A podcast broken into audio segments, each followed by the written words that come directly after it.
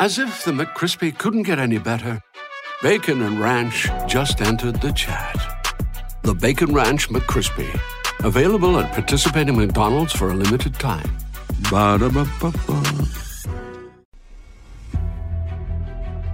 Davis steps under center. Gibson and McClendon behind him. Davis with motion by Richard. Will give the ball to McClendon. He leaps. Oh, he doesn't get in. He fumbled the football.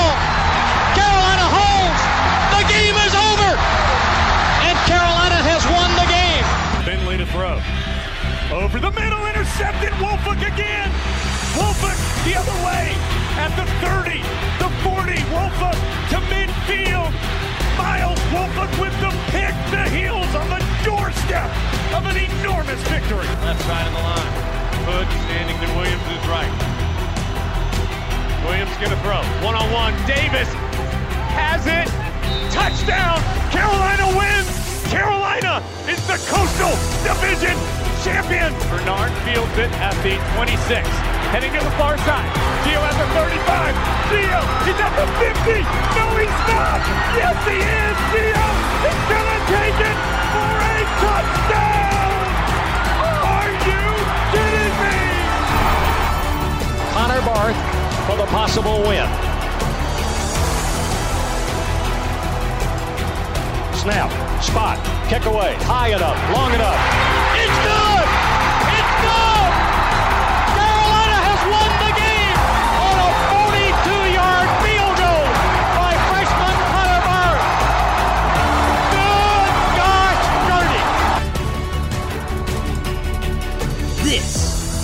Heel Tough Blog Podcast.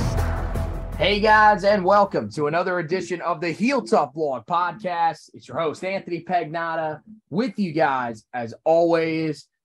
Today it is time to recap Mack Brown's first ever win in Charlottesville over the Virginia Cavaliers. Tar Heels get it done on Saturday afternoon. Wasn't easy, but they find a way in the end to get the 31 to 28 victory. And we're going to break that down for you here today on this edition of the podcast. Josh Marlowe along with me as well. And uh, but this this was one of those ones where, you know, I think it, it's pretty obvious at this point that Carolina is not a team that is contending for a playoff spot. I think any chance of that, which I thought was slim to none to begin with, uh, when we sat here after the first uh, college football playoff rank- rankings were released. Um, I think that's completely out the window with everything that happened this weekend. Um, I think that if Carolina was going to have any chance of that to happen, I think they got some results in front of them that probably helped, but there were also some ones that definitely hurt them. Um, and I think more than anything, the win that you know they they picked up on Saturday against Virginia probably wasn't strong enough in a lot of people's minds to sort of secure that. But now, you know, Wake Forest, they lose to NC State. Carolina really kind of needed that result to go the other way. And then they would have needed State to sort of turn it around enough in time to where they would have been ranked again when Carolina faced them at the end of the season. But that result does not happen. Wake Forest now will be unranked when Carolina plays them this coming weekend. And then you have Clemson losing on the road at Notre Dame. And look, while it helps Carolina's lone loss, it means that Carolina will not have a chance to face an undefeated Clemson team at the end of the season to potentially advance on. Uh, if they were to win, or if they were to find a way to beat them, um, eh, that that would be a one, one of the better wins probably of the season if they had remained undefeated uh, and could have put them at least in outside contention to be in the conversation. But um, I, I think now, you know, what that kind of shows is that the the thing for Carolina is that they just have to win. And this was a game two years ago when Carolina was sort of motoring along in the 2020 season where they found a way to lose this game. It was, you know, kind of reminiscent of some of the losses that Carolina had back in the 90s that were so frustrating for a lot of people. This time around, though, against a team, you know, that was probably pretty honestly pretty similar to the 2020 Virginia team that Carolina faced and lost. Uh, I, I think they did, you know, they found a way to come away with the victory this time, which I think continues to show uh, that they are taking some steps here this year under Mack Brown. Yeah, it yesterday was um, it was a game that I, I think we didn't want to see, but this is this is who Carolina is. I, I've really said it all year long, and you know, really outside of the games against, you know, Florida A and M, which is a FCS opponent, Virginia Tech, which is just not a good football team, and then that second half against what we saw against Pittsburgh, they just lack the ability to dominate the opposition. They're a they're a good football team. You don't get to being eight and one without without being that.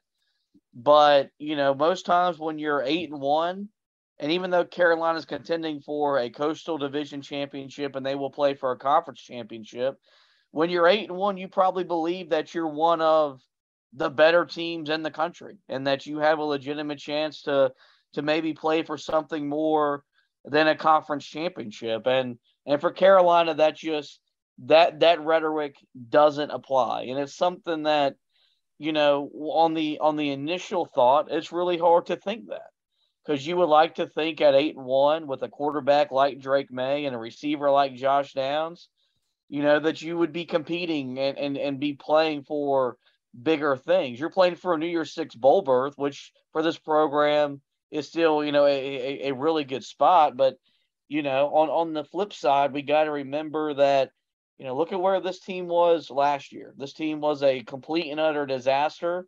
They were a failure. They they fell flat on their faces. They weren't mentally tough enough to to handle the expectations that they put upon themselves by by winning eight games the year before and going to the Orange Bowl. When you do those types of things, expectation comes with it. And so, you know, we we really entered this year saying, "Hey, this is a crossroads for Mack Brown. This is a crossroads for Carolina football. At eight and one, in the top twenty of the college football playoff rankings, this it's it's easy. You know, we could sit here and say that uh, Mack Brown is still the right guy to lead this program, and now the goal is going to be, first off, finish the season strong, beat the beat, beat your remaining opponents that you should, which are Wake Forest, Georgia Tech and, and NC State. Carolina should beat all three of those. Go compete your tails off for a conference championship. Let the bowl game lie. And then the challenge is going to be because of all the success we've had this year with the quarterback we have, does the you know the expectations are going to be back again next year. Hopefully we'll be more ready and capable to handle the expectations in the years to come. And and look, I think you know that's that's that's definitely fair, and I think that's probably the way that you got to look at it uh, at this point of the year. And yeah, they will have the expectations on the table, but I will say that one thing that is a little bit different for this team than in 2020. Remember, first of all, with 2020, Carolina, look, they had some success on the road. This is the first time Carolina has won five road games in a season since 1996. And it follows a year where they did not win a single game away from home. So the turnaround there is outstanding. This is a team that has learned how to win on the road. And that was something that Mack Brown said in the preseason. This, this program has to learn how to do. They haven't learned how to do that uh, in, in the first three years. And this year they, they have figured that out.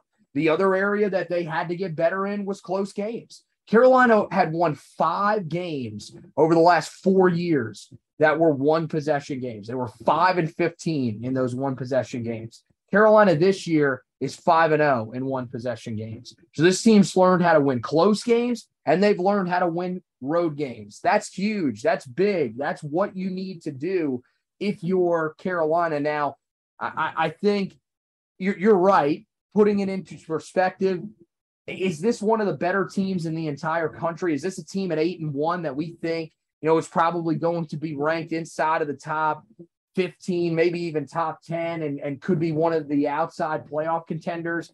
Probably not. Um, they're a team that right now is, you know, uh, they, they were probably in the same category as Illinois was heading into this weekend.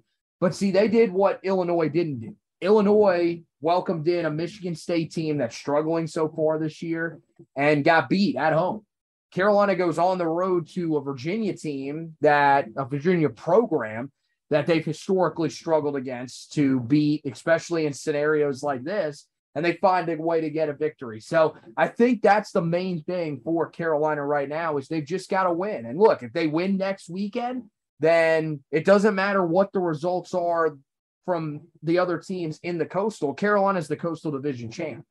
And, you know, coming into the season, I think we all would have taken that. And that's the way that you have to look at things. I know there are a lot of people that probably want this team to be better, that want this team to be competing for something more than just an ACC mm-hmm. coastal title. And at this point, I think the way Clemson looked the other night, the way they've looked over the last couple of weeks, I think Carolina has at least a ch- at least a legitimate shot to win the game. I probably, and it's tough. I probably wouldn't pick Carolina right now, but if you know Clemson continues to struggle at quarterback and can't really find solutions there, I think there will be a conversation to be had once we actually get to Charlotte. So I still think it, there is a chance for it to be a very very special year. Now, the one thing that was concerning uh, on Saturday that I think is going to have people a little bit nervous here moving into this final three game stretch of the season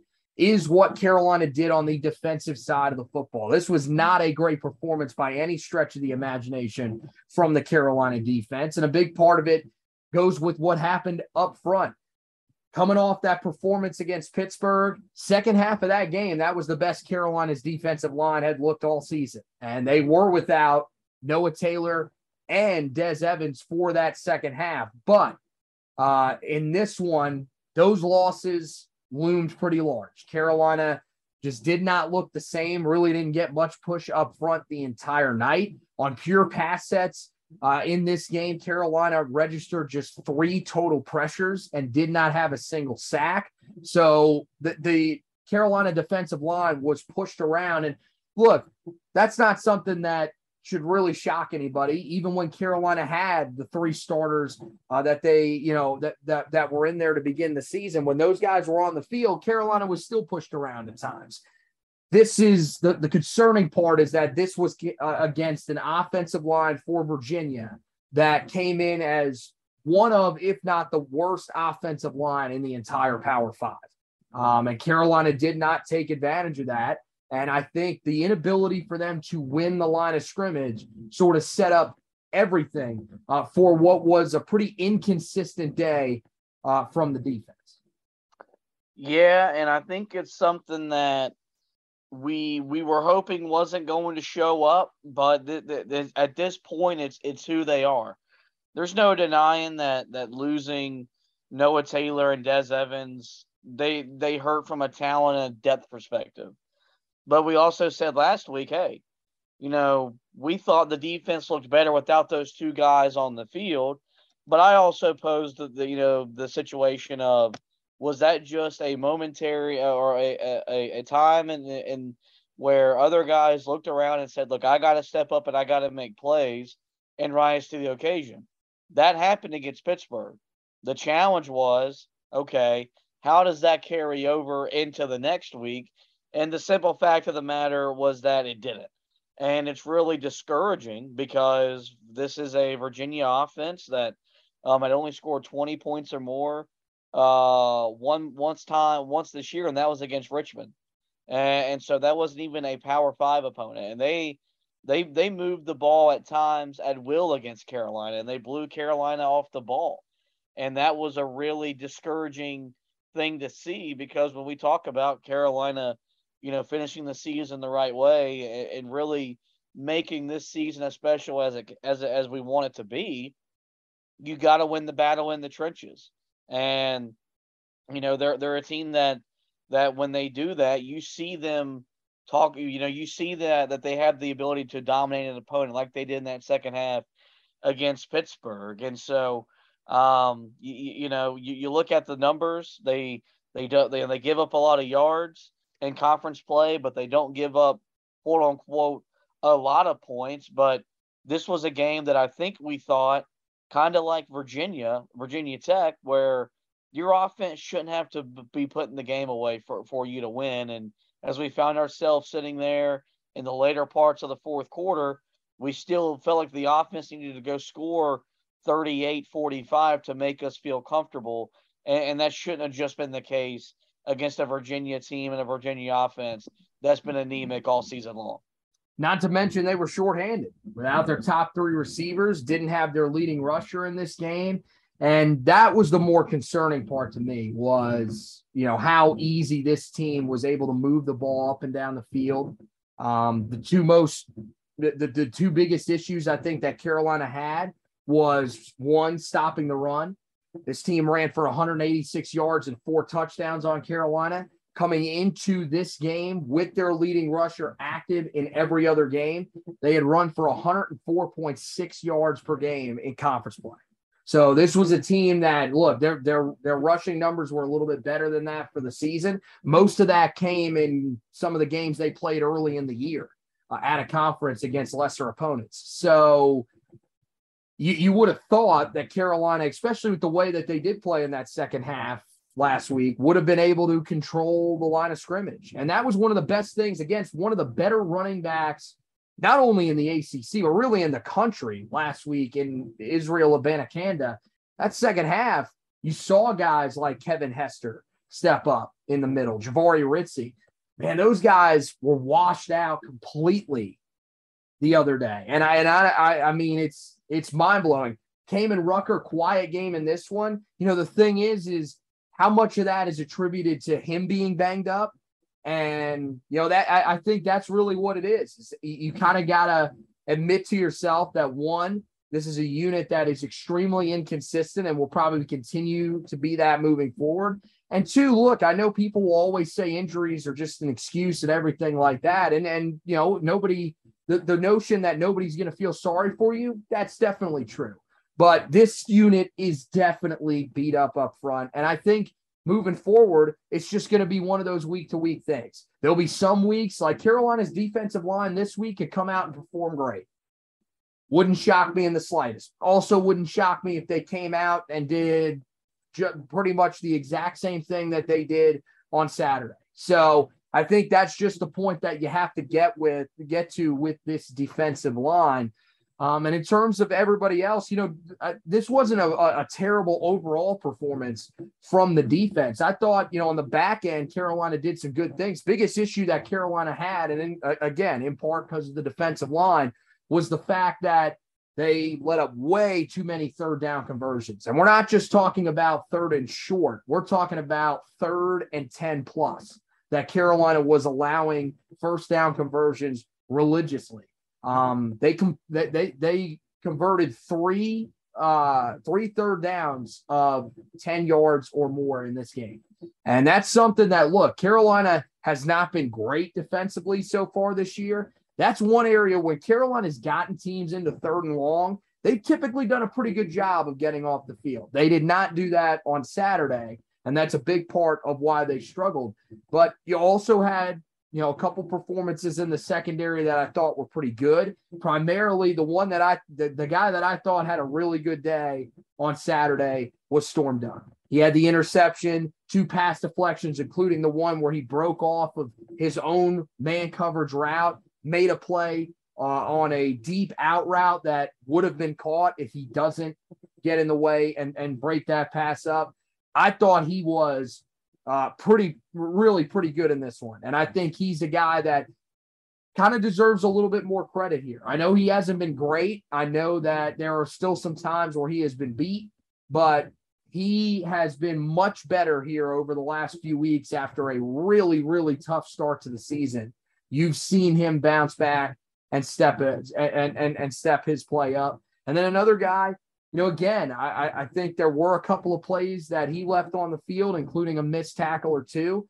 But I thought Cedric Gray was really, really strong in this game. 16 total tackles for Carolina, had Carolina's only tackles for loss and the team's only sack in this one. Also had two pass breakups. So I, I think you, you have to be thrilled with you know what some of the guys are doing. It's really just the fact that it doesn't seem like Carolina can get consistently good play from guys across the board in games. Yeah, I feel like for Storm Duck that that's that second half of the Pitt game may have been the turning point for his season. He he made some big plays. He played with a level of physicality we haven't seen him play with really since his freshman year.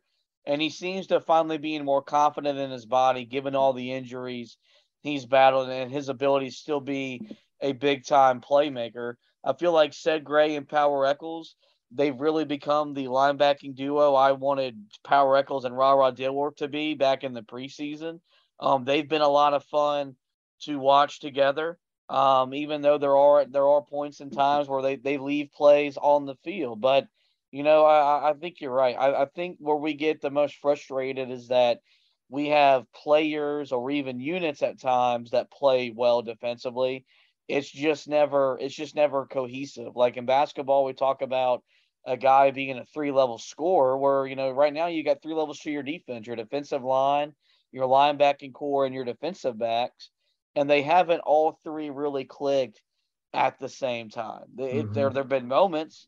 22 minutes against the final 22 minutes against Pittsburgh are a really good example of that. But outside of that, there's been one unit or another at certain points in these games where they're not holding up their end of the bargain. And I think we just expected too much out of Gene Chizik. We put too much stock into what he did back in 2015 and I think we just passed off as, oh, he's going to do that again. And it's not happening, but he is doing the things that, you know, the previous defensive coordinator, Jay Bateman, didn't do, which was that, which was, or which is make halftime adjustments. Mm-hmm. There's no denying that this defense in the second half does do a much better job at, at uh, you know, limiting yards and points. Um, and so I think that's something where you got to give credit to Mack Brown and the staff overall is that you know, it kind of feels like the game plan is is just hey, let's keep it close, figure out what we're doing right, figure out what we're doing wrong, and we'll fix it at halftime. We'll come out and win the final 30 minutes. And it's it's a dangerous recipe, but it's one right now that the that that, that Carolina's cooking with Crisco, and that's why they're sitting here at eight and one. Yeah, another reason that they are cooking with the Crisco, as you said. Uh, I'm going to let that be your term. I'm not really going to claim that one either because that is incredibly white. Is that Drake Maye? Look, this was not the most dominant performance that he has had. Believe it or not, first time since the Georgia State game that he has not thrown for 300 yards in a game, but still had 376 yards of total offense three total touchdowns. And on a day where a lot of the other guys that people are talking about in the Heisman race struggled, and we'll talk a little bit more about where he stands in the Heisman race after this uh, a little bit later. But, you know, on a day where not everybody around the country was shining, you know, he has a solid day. He doesn't turn the football over. And I thought in that third quarter, really made some plays for Carolina when they needed him to. And that's what that, that that's the difference that I think you're seeing at quarterback. Not to say that Sam Howell didn't make those type of plays, but you can see that Drake Maye, I mean, just you go back to the touchdown run that he had in the first half where he rolls to his right and then completely runs back across the field. And I get it. Virginia didn't do a good job on that play of, of even being in position to really make a tackle on him. But it's a guy that just continues to show how special he is. And the fact that we're talking about 289 yards passing and two touchdowns for him being an off day, I think really shows where we're at with, with Drake Maye at this point. The the most impressive thing that, that Drake Maye does is is that he makes he makes the plays or or or it's, it's when he doesn't make the plays that you think he should have made. Like and I say that because how many times did we watch Sam Howell, who look had one of the best arms we've seen in college football, trust his arm too much and try to make something happen and and and and, and throw an interception or hold on to the ball a second and a half too late, take a sack that derailed a drive.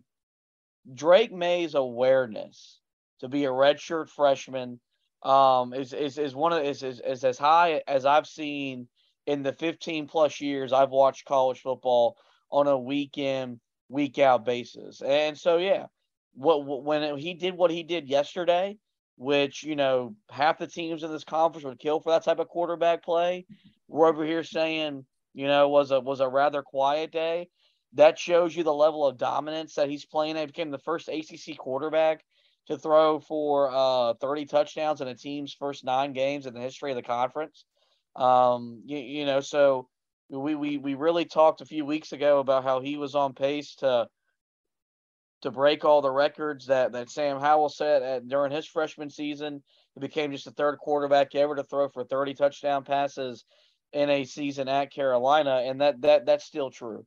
He is putting together one of the more all-time special redshirt freshman seasons. Not only have we seen in in here in ACC country, but you know, in in all of college football, and you know, he's he's starting to get the love that that he's he's very worthy of, and you, you know.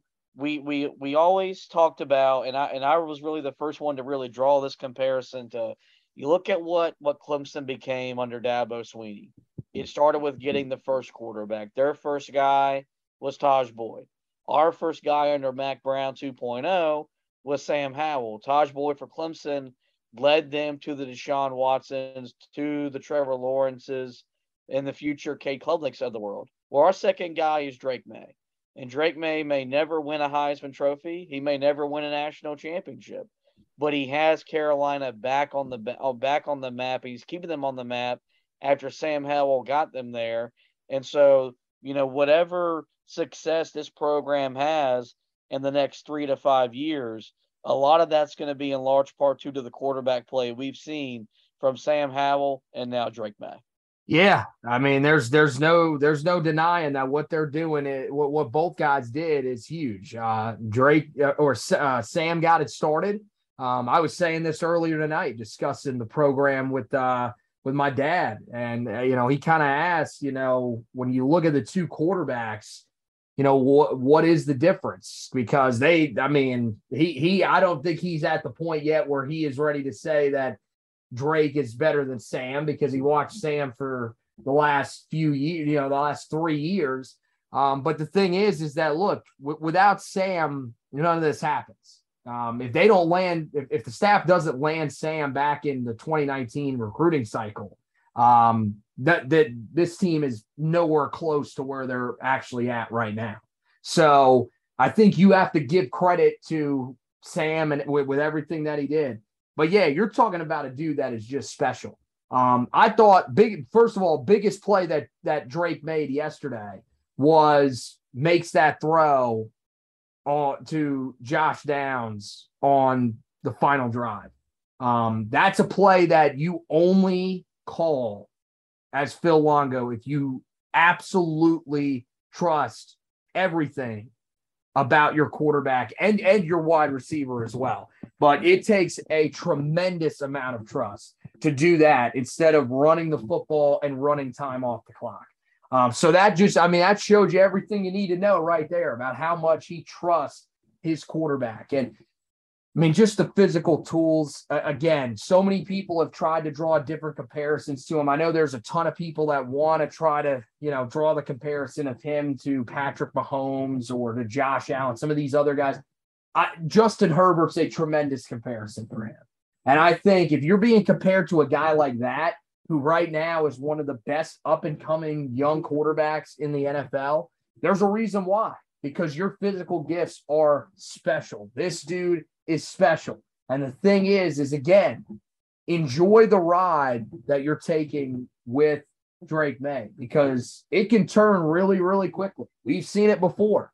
Um, just go back to 2015 with Marquise Williams. And look, Marquise Williams was nowhere near as talented as Sam Howell or as Drake Maye, um, just in terms of the physical tools. It was, it was a, a different skill set. Um, and he was, you know, probably a, a, a, better runner than either one of those two with how much he ran the football.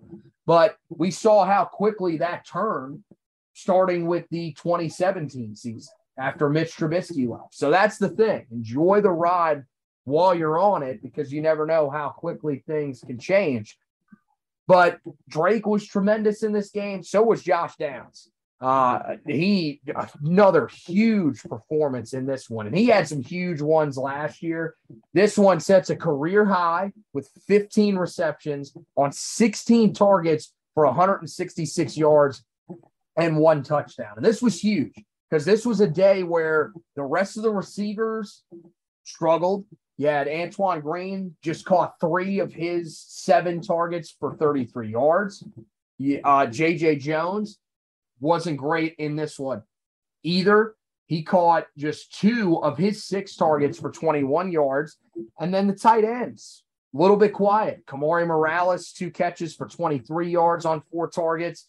And John Copenhaver was not even targeted in this game. So on a day where everybody else really sort of sort of struggled to make an impact, Josh Downs did everything that he could and really turned it back to last year to carry this Tar Heel passing game and ultimately lead this team to a win. Yeah, you know, we we really he he's been really quiet at times this year in a large part because you know he's coming back from the injury and in the and, and in the his absence other guys stepped up and they they made plays. And so, and you look around the country and you see guys like Jalin Hyatt at Tennessee, Jordan Addison at USC, uh, the trio wide receivers that exist out there um, in Ohio State. People ask, well, what's what's wrong with with Josh Downs? And there's nothing there's nothing wrong with them. It's that uh, Carolina's passing offense it expanded outside of Josh Downs. That was something we challenged Phil Longo to to do was to find other guys to get the football to. But we knew in the back of our minds there's going to be games and there's going to be moments where Josh Downs has got to be the type of player he was last year, and he was yesterday. 15 catches, second most ever in program history. Uh, Ryan Switzer had did it, uh, did it, uh, caught 16 balls three separate times during his legendary Tar Heel career, and so that that was the thing was that even even though he hasn't had the type of year we we thought he was going to have, but his numbers are still really fantastic. That just shows you the expectation we had. But you know, you look at what he did yesterday. Carolina doesn't win the game without him, and it, it's going to be imperative as we're playing big time football in November. You need Josh Downs to be one of your better players on the field. He was yesterday, and uh, it's going to be a lot of fun to watch that wide receiver matchup with him and uh, A.T. Perry next week of a Wake Forest because it kind of feels like whatever wide receiver has the better game gives their team the best chance to win. But Josh Downs put on that put on that that that that all ACC cap uh, or cape yesterday and put on a big time performance and and Carolina was a was a big time benefactor because of it. Yeah, and I, I I think you know one of the things that I think needs to be talked about here is that Josh Downs, I don't think he's getting the type of respect that he should be nationally.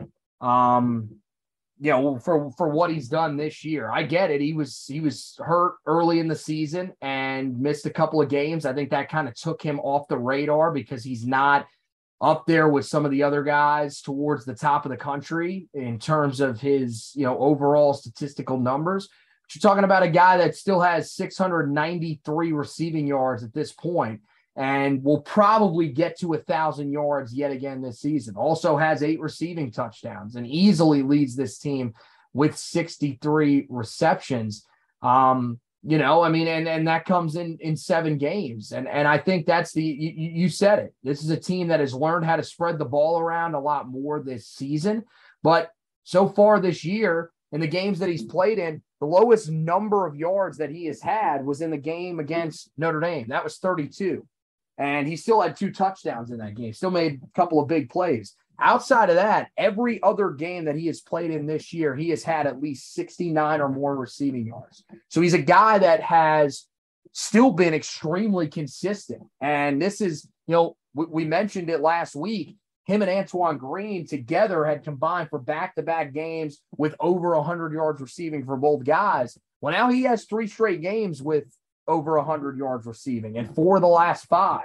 So, as we've gotten to the stretch run of the season, as we've gotten really into conference play, he has once again started to step back up and become that go to receiver for Carolina week in and week out. Yeah, it's great that we've seen Antoine Green step his game up and we've seen the tight ends have a much better year. But when you have a game like this, where give credit to Virginia, and we said that coming in, that they had some really strong corners, that it was going to be hard for Carolina to attack. And we saw that on the outside.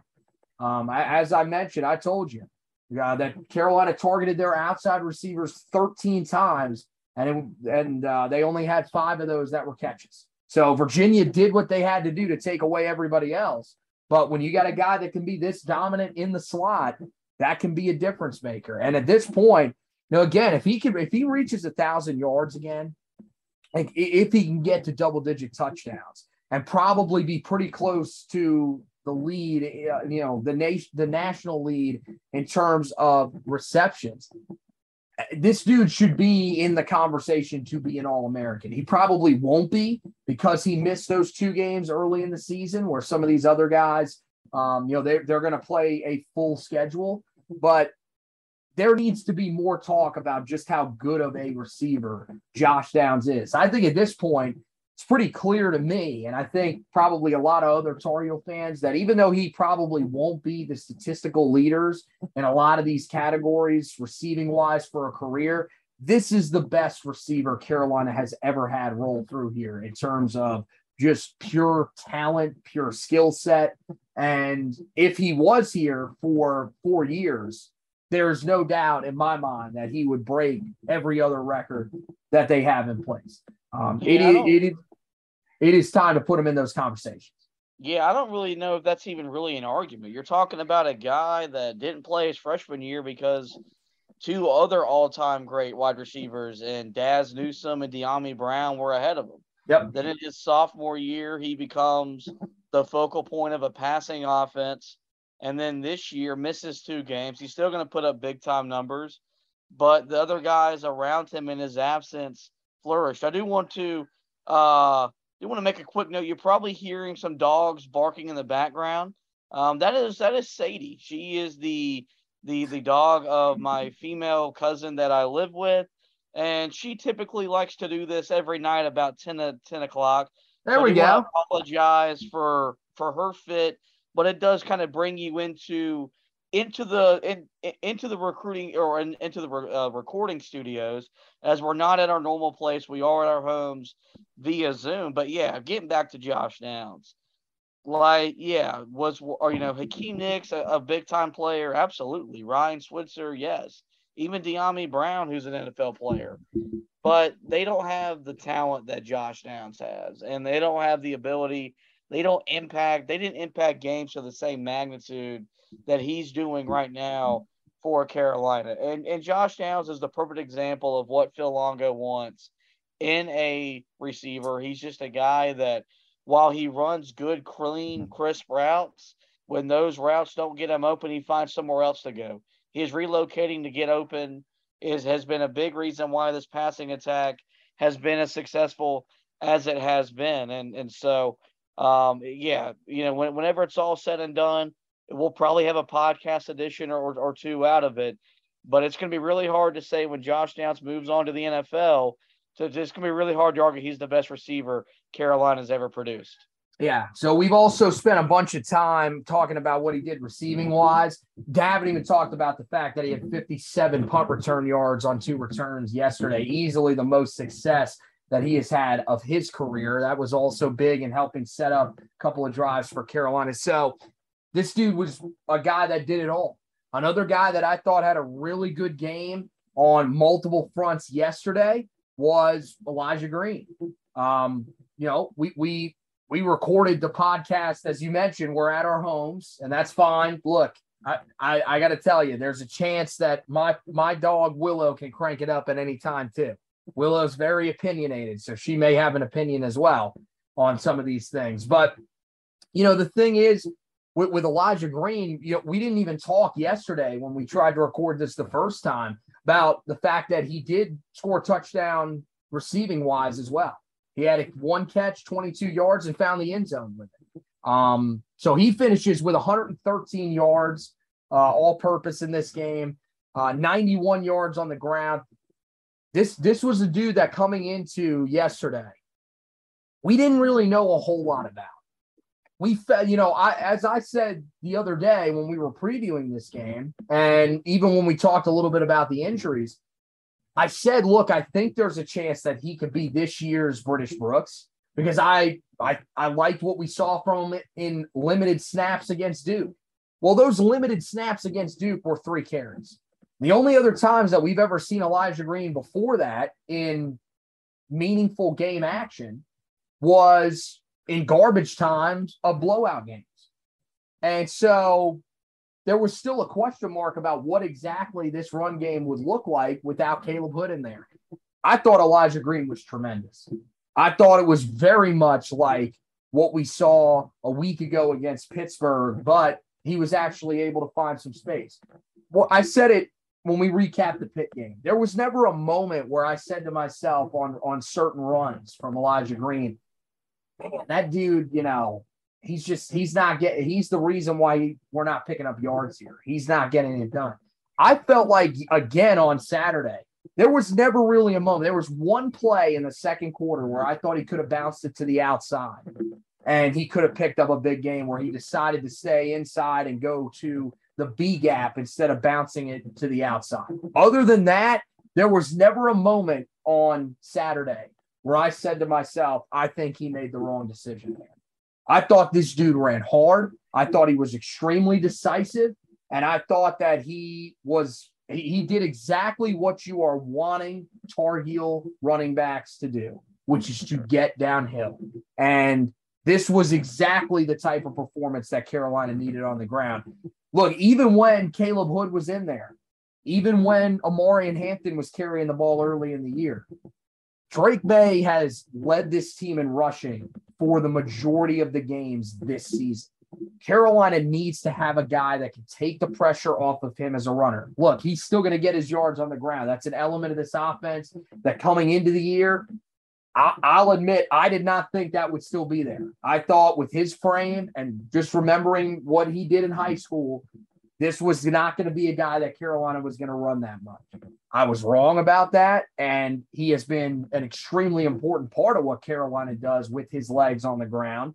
But Carolina needs a guy at the running back position that can step up. And to me, Elijah Green, you know, proved the other day that he is more than capable of shouldering the load in this Carolina backfield for the remainder of the season. I, I thought he was maybe the most impressive player on offense for Carolina yesterday that wasn't Josh Downs or Drake Maye because he he answered a lot of questions for us. We know with Caleb put out, we need other guys to step up and make plays. This staff doesn't trust Omarion Hampton right now to be a, a factor in the backfield. George Pettaway has his role as a returner. And so it really came down to Elijah Green and DJ Jones. I know DJ Jones was on the field for a few plays. He did catch a, he did catch a pass out of the backfield, but the only guy to carry the ball that wasn't named Drake Maye was Elijah Green. And I thought he did so effectively. I thought he was quick and decisive in his cuts. I thought he ran hard. I thought he brought a level of physicality in the downhill running game that this offense needs. Um, because I think one of the big things the running game has struggled with is that whenever they meet contact, they're they're taken down. They're, they they they lack the ability to to make a three yard run into a five or six yard run.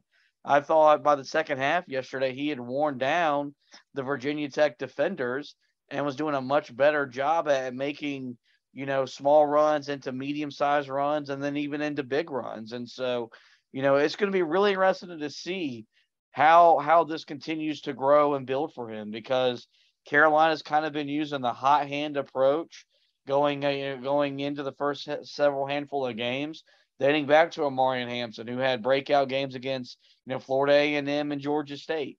Then it became Caleb Hood. Now, now you're looking at Elijah Green and you're saying, hey, look, we, we need you to step up and make plays. And he did that in limited capacity against Pittsburgh in a much larger form on Saturday at Virginia and, and going into this final three games against Wake Forest, Georgia Tech, and NC State, he you feel like he's going to have to be a big part of what you do in the backfield. And I'm personally excited to see how he continues to make the most out of this opportunity. Yeah, and I, I got to tell you, right as of right now, I'd be shocked if he is not the starter moving forward. Um, I, I mean, it's going to take a lot for him to lose those responsibilities because, as you said, it's it's one thing to to take over the starting role as a guy that you know hasn't really been that that dude before, or even really a part of the rotation um, up until just a couple of weeks before. But to take every single uh, carry outside of Drake Maye, that shows that this staff clearly trusts you. And part of it is that now that we we've kind of learned this, Mack Brown said this uh, last week was that he was banged up at a time, you know, during during this season. So that's probably part of the reason why we didn't see more of him. But I, I feel like now, and they did it a year ago with British Brooks, and it worked out very, very well. That was one of the best things about this Tar Heel offense down the stretch of the season was what British Brooks brought to them on the ground. And it's the reason why British Brooks was slated to be the starter heading into the season before he suffered the season-ending injury it's it's possible for Elijah Green to become the lead back and really give Carolina what they need uh, out of the backfield. So uh, we do not have any closing notes. We are recording this on Sunday night, so we don't have anything to pass out to you guys, but we do have a conversation topic it was a tough week for some of the big names around college football, the guys that are at the top of the Heisman race. And as we've told you over the last couple of weeks, Drake Maye is in the conversation. There was a question posed to me and some other Tar Heel fans yesterday on social media by a national college football account. What is that question? Find out next on this edition of the Heel Tough Blog podcast, back right after this. Your kicker's lining up for an onside kick. The chances of regaining possession are slim. The stakes are high and the tension is higher. Your pulse is racing. He kicks and you watch as the ball lands. Make every play feel this exciting with DraftKings Sportsbook, an official sports betting partner of the NFL, and their unbeatable offers. Right now, new customers can make any $5 NFL bet and get $200 in free bets if your team wins. Check this out. In addition to the usual bets, everyone can boost their winnings with DraftKings stepped up same game parlays. Maybe you want to bet on one of your favorite Tar Heel players. Maybe you like Michael Carter and his matchup for the Jets that week. Or maybe you want to bet on the total number of tackles that Cole Holcomb will have in a game. You can do all that on DraftKings Sportsbook. To make things even sweeter, you can throw down on stepped up same game parlays once per game day all season long. Download the DraftKings Sportsbook app now and use the promo code TPPN to get $200 in free bets if your team wins. Just place a $5 bet on any football game only at DraftKings Sportsbook using the promo code TPPN. Minimum age and eligibility restrictions apply. See show notes for details. There are plenty of ways to find out everything that you need to know about Tar Heel football and basketball. Just go to Facebook, search at Heel Tough Blog, and find the Heel Tough Blog Facebook page and like it. When you do, everything the articles, the podcast, all in one central location on your timeline. Not a big Facebook user? Head over to Twitter at Heel Tough Blog on Twitter. Make sure you give it a follow, and you can follow the personal pages of our talents here at the Heel Tough Blog at HTB Anthony for Anthony Pagnotta, myself at HTB underscore Josh for Josh Marlowe, and at Hack Zubbard 2 for our recruiting analyst, Zach Hubbard. Hey guys, welcome back in Heel Tough Blog Podcast. Anthony Pagnotta, Josh Marlowe with you. As I mentioned, there is a question that is out there right now around Carolina football, around Drake Maye, and it revolves around the Heisman Trophy race. After yesterday, a day that saw Hendon Hooker struggle in his biggest test of the season against Georgia, that saw CJ Stroud really, really have a hard time throwing the football in the wind against Northwestern and Bryce Young have one of the worst performances of his entire career in a loss to LSU that eliminated Alabama from uh, the from playoff contention. At least we hope at this point. Um, it, the door is open. The door is open for the Heisman Trophy. Um, and again, look, I think the, the guys that we just talked about there, I think Bryce Young in a lot of people's minds, just looking at some of the odds afterwards, he probably was the guy that hurt himself the most. He's got a long way to go, I think, to climb back to, to, to being in position to win it. But I, you know, Hendon Hooker, CJ Stroud, those guys still appear near the top of the list. But there was a question that was posed by a national college football account. It is Pipeline on Twitter. Go follow them if you don't. Uh, tremendous college football coverage throughout the season.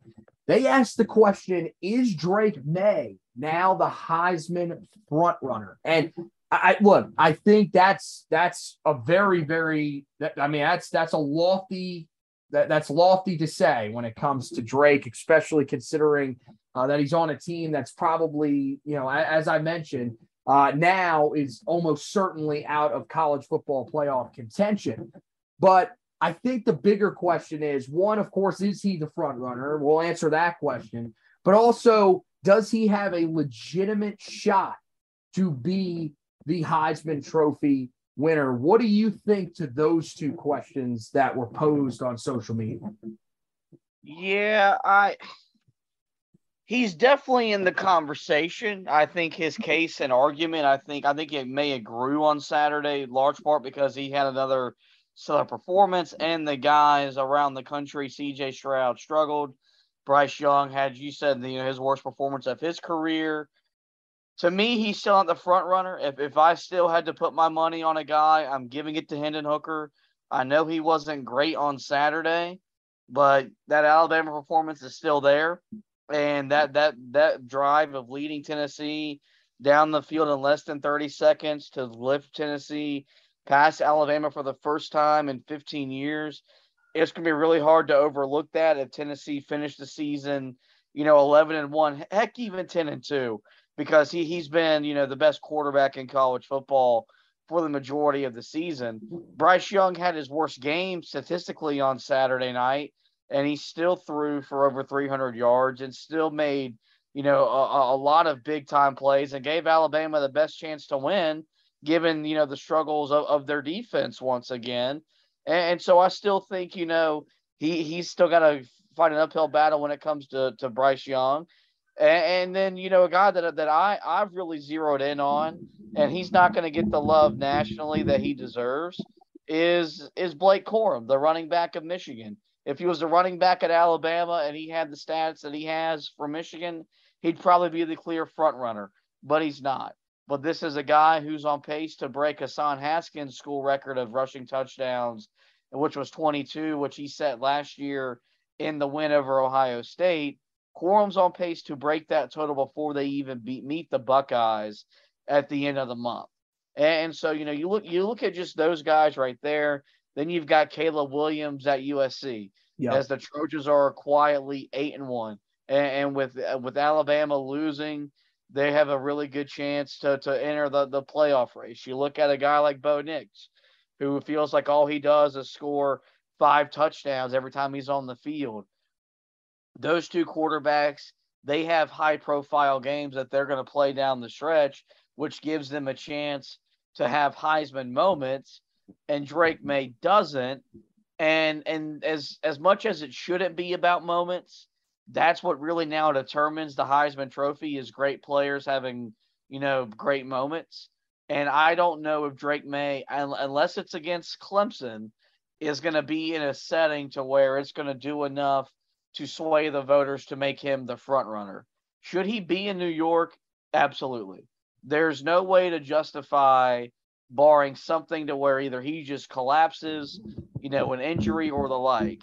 If he finishes the season the way he's playing right now, he should be in New York, bar none. And for this program, what that would do on the recruiting trail, what that would do from a booster standpoint, what it would just do all around for the university would be immaculate. But I still wouldn't say he's the front runner to win the most prestigious award in college athletics. I would agree with you on that front. Um, I do not have him as the front runner. I think you are probably still right. I think it probably would still go to Hendon Hooker at this point. Um, but you know, with him, I, it is going to be interesting to see how he finishes the season. because Tennessee is is not a guaranteed that they're it's not guaranteed that they're going to bounce back, especially with the struggles that they have had over the last decade and a half as a program. So we'll, we'll see on that front. Um, CJ Stroud, I think, look, you could say whatever you want. I saw plenty of people that were mad that he would get a pass for playing in those types of conditions. Uh, it, it is what it is. To me, look, I get it. I, I understand both sides of the argument. I don't think that you should just be given a pass for struggling, especially because it came against a Northwestern team uh, that really is one of the worst teams in all of Power Five this year. But at the same time, look, playing in in 40 mile an hour wind gusts um, we we've seen it before as Tar Heel fans that wind can really affect how your quarterback plays. Um, just see Mitch Trubisky against Virginia Tech back in 2016. Wind sure as hell affected that game. Um, so I, I, think you know th- those two guys they're they're still squarely in the argument. Bryce Young probably not. I think the reason why, I, I, and don't get me wrong, he's not out of it. If he comes out and just completely tears it up these last few weeks of the season, Alabama ends up in the SEC championship game, and especially if they find a way to win it, even if the team doesn't make the playoff, I think he would still be right there. The thing w- with him is, is that there's there's so much for for Alabama players at this point there's so much that's expected out of you. Two losses already. I think a lot of people are probably just going to kind of take him off the off the ballot. Plus, he's already won one. So in order for you to repeat, repeating as as a Heisman winner is one of the toughest things to do because the expectations are that you better what you did a year ago. And I don't think as of right now that he is going to do that. So he's probably the guy that I think if you're looking at who Drake may have passed over, he probably did pass over um, a, a, guy in Bryce Young who struggled. But as you mentioned, I think Caleb Williams probably he helped himself a lot last night. Now again, USC themselves maybe did not. They struggled with Cal, but it wasn't because of him. Uh, he has been outstanding this year. He's thrown just one interception. Um, the problem for him and also for Bo Nix at this point. Um, although I think Bo Nix, you know, they've had some games that have been on national television during the afternoon, so that probably helps him a little bit more. These guys are on the West Coast. Um, Caleb Williams has played a ton of games late at night, so he is probably going to be hurt by uh, that that West Coast playing on the West Coast, playing in that 10 p.m. Uh, that 10 o'clock time slot. Pac 12 after dark. We've seen that before hurt guys, and that could very well hurt him uh, in this argument. Um, I'm with you. I think this is really just kind of solidifying the fact that Drake Maye just deserves to be in New York. And yeah, I, I mean, to say that it would be monumental for this program kind of even underscores it, it almost feels like it underscores it because this would be really a statement to everybody. Look, not only do we have really good quarterback play here, we have elite quarterback play here. We are right up there with the Ohio States, with the Alabamas, um, you know, before DJU with Clemson. So when you come here, you are going to be playing with one of the best quarterbacks in the country year in, year out. And I, I think that's the message that that would send. And it would be amazing. And of course, for Drake personally, it would just be tremendous. And it would set him up to where next year coming in, um, we, I mean, we talked about last year Sam Howell being an outside Heisman type of guy, um, an outside shot type of guy. That would not be even remotely what Drake Maye would be heading into next year if he goes to New York. He would be probably the Heisman frontrunner. There would be a couple other guys that would still be in that conversation, but he would certainly be up there. Um, so I, I think, you know, more than anything, he he solidified himself as as a as a contender, and I think now he's got his chance. You you know, final th- three of the final four games of the season, you know, barring a, a, a complete collapse, um, you will be playing on national television. Um, and that is all before they make the decisions of who goes to New York for the Heisman Trophy presentation. Uh, this weekend's game against uh, Wake Forest ESPN two game. Uh, the the matchup with NC State on Black Friday that is an ABC game, and you would also have the ACC championship game, which will be on ABC. And as we remember, that time slot, he's probably going to be the, the, the guy in that time slot um, that everybody is watching. Um, it will be that that matchup because the only other game in that time slot would be the Big Ten championship game, and that game took a big hit with what happened over the weekend in Illinois. So I, I think there is a there is more than a chance that he can continue to impress people. And look, do I think there's zero chance that he wins the Heisman? No. I think if he goes out there and this team finishes 12 and 1 and he puts up some gaudy stats down the stretch, especially against NC State and Clemson on the way out, I think there is a chance that he could take it home. But ultimately, I think right now having him as the Heisman front runner probably pushing it just a little bit. So that is going to wrap it up for this edition of the podcast. Guys, make sure you head over to the website, heeltoughblog.com. We uh, have you covered on everything from the game against Virginia. I've got the recap up there for you guys. We're going to have the trench report. Um, Ashton's analysis this week, uh, not sure. That may be a little bit delayed. Ashton uh, currently uh, dealing uh, with uh, you know some some uh, a, sickness. So hopefully uh, he can get over that uh, and get you know his opinion up. I know he probably is uh, eager to get that one up about uh, this game against Virginia, where they are able to survive on the road. So we'll have that press conference takeaways will be there tomorrow um, as Mack Brown meets with the media. And then uh, I will get have you covered midweek with the stock report. We've been putting them out midweek. You guys have seemed to really like that It sort of transitions you officially over from the previous week into this week's matchup. And then, of course, I will have you covered on the back end this week, uh, getting you ready for the game against Wake Forest as Carolina hopes to take home the ACC Coastal title on the road in Winston-Salem. Uh, over on the basketball side of things, thing uh, Carolina tips off their 2022-23 season tomorrow night in the Smith Center against UNC Wilmington.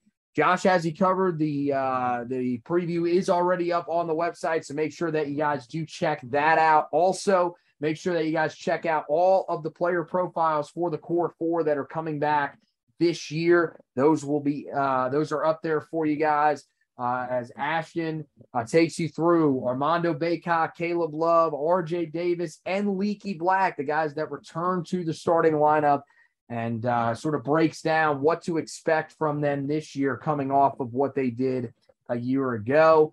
As Carolina looks to avenge the loss in the national title to Kansas. Also, new writer on the website, Graham Hasty, has started us off with a 2022-23 crystal ball prediction for Tar Heel basketball. What does he ultimately see happening for this year's team? Does he have Carolina going back and this time cutting down the nets and raising that eighth banner? Find out on the website. Make sure you give him a follow on social media as well. Uh, check them out on Twitter, Hasty Graham on there. Uh, all that stuff and more on the website, heeltoughblog.com. So that's going to wrap it up for this edition of the podcast. Make sure you guys rate, review, and subscribe wherever you listen to your podcast. Uh, but for now, I want to thank Josh for hosting with me. want to thank you guys for listening. And as always, go Tar Heels.